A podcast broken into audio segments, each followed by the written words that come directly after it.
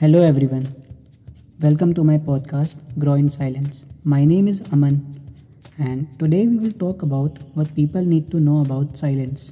A lot of people around us think that their friend who is always silent never enjoys.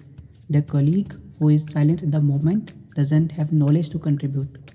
Their cousin who never laughs with them is always serious about life. And that stranger who doesn't go out for weeks is weak. Everything you have ever thought about people who remain silent is not true.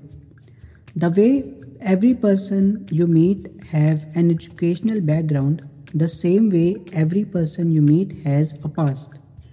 The way their educational background is a reflection of what they do in life, their past is a reflection of how they do in life.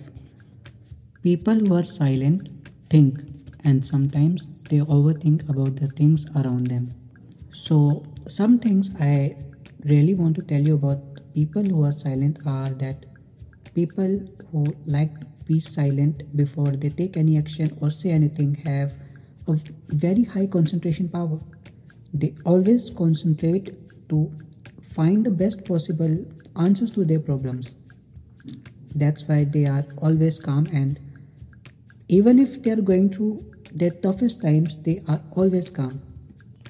Another thing that I have noticed in the people who are silent is that they have a very good emotional intelligence. They know what to speak to a person who needs someone and how to calm down a person who has lost all the patience. So that friend of yours who never enjoys, maybe he doesn't like to enjoy with you.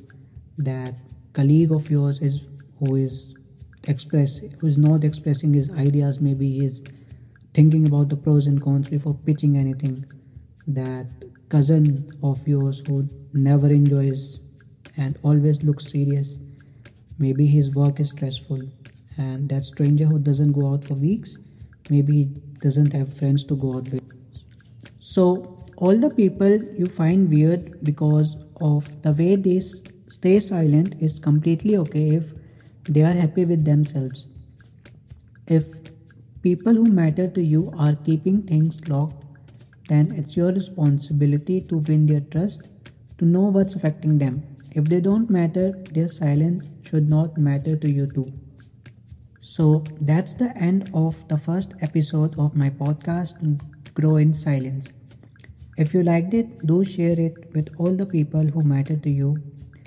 And bye-bye. See you in the next episode.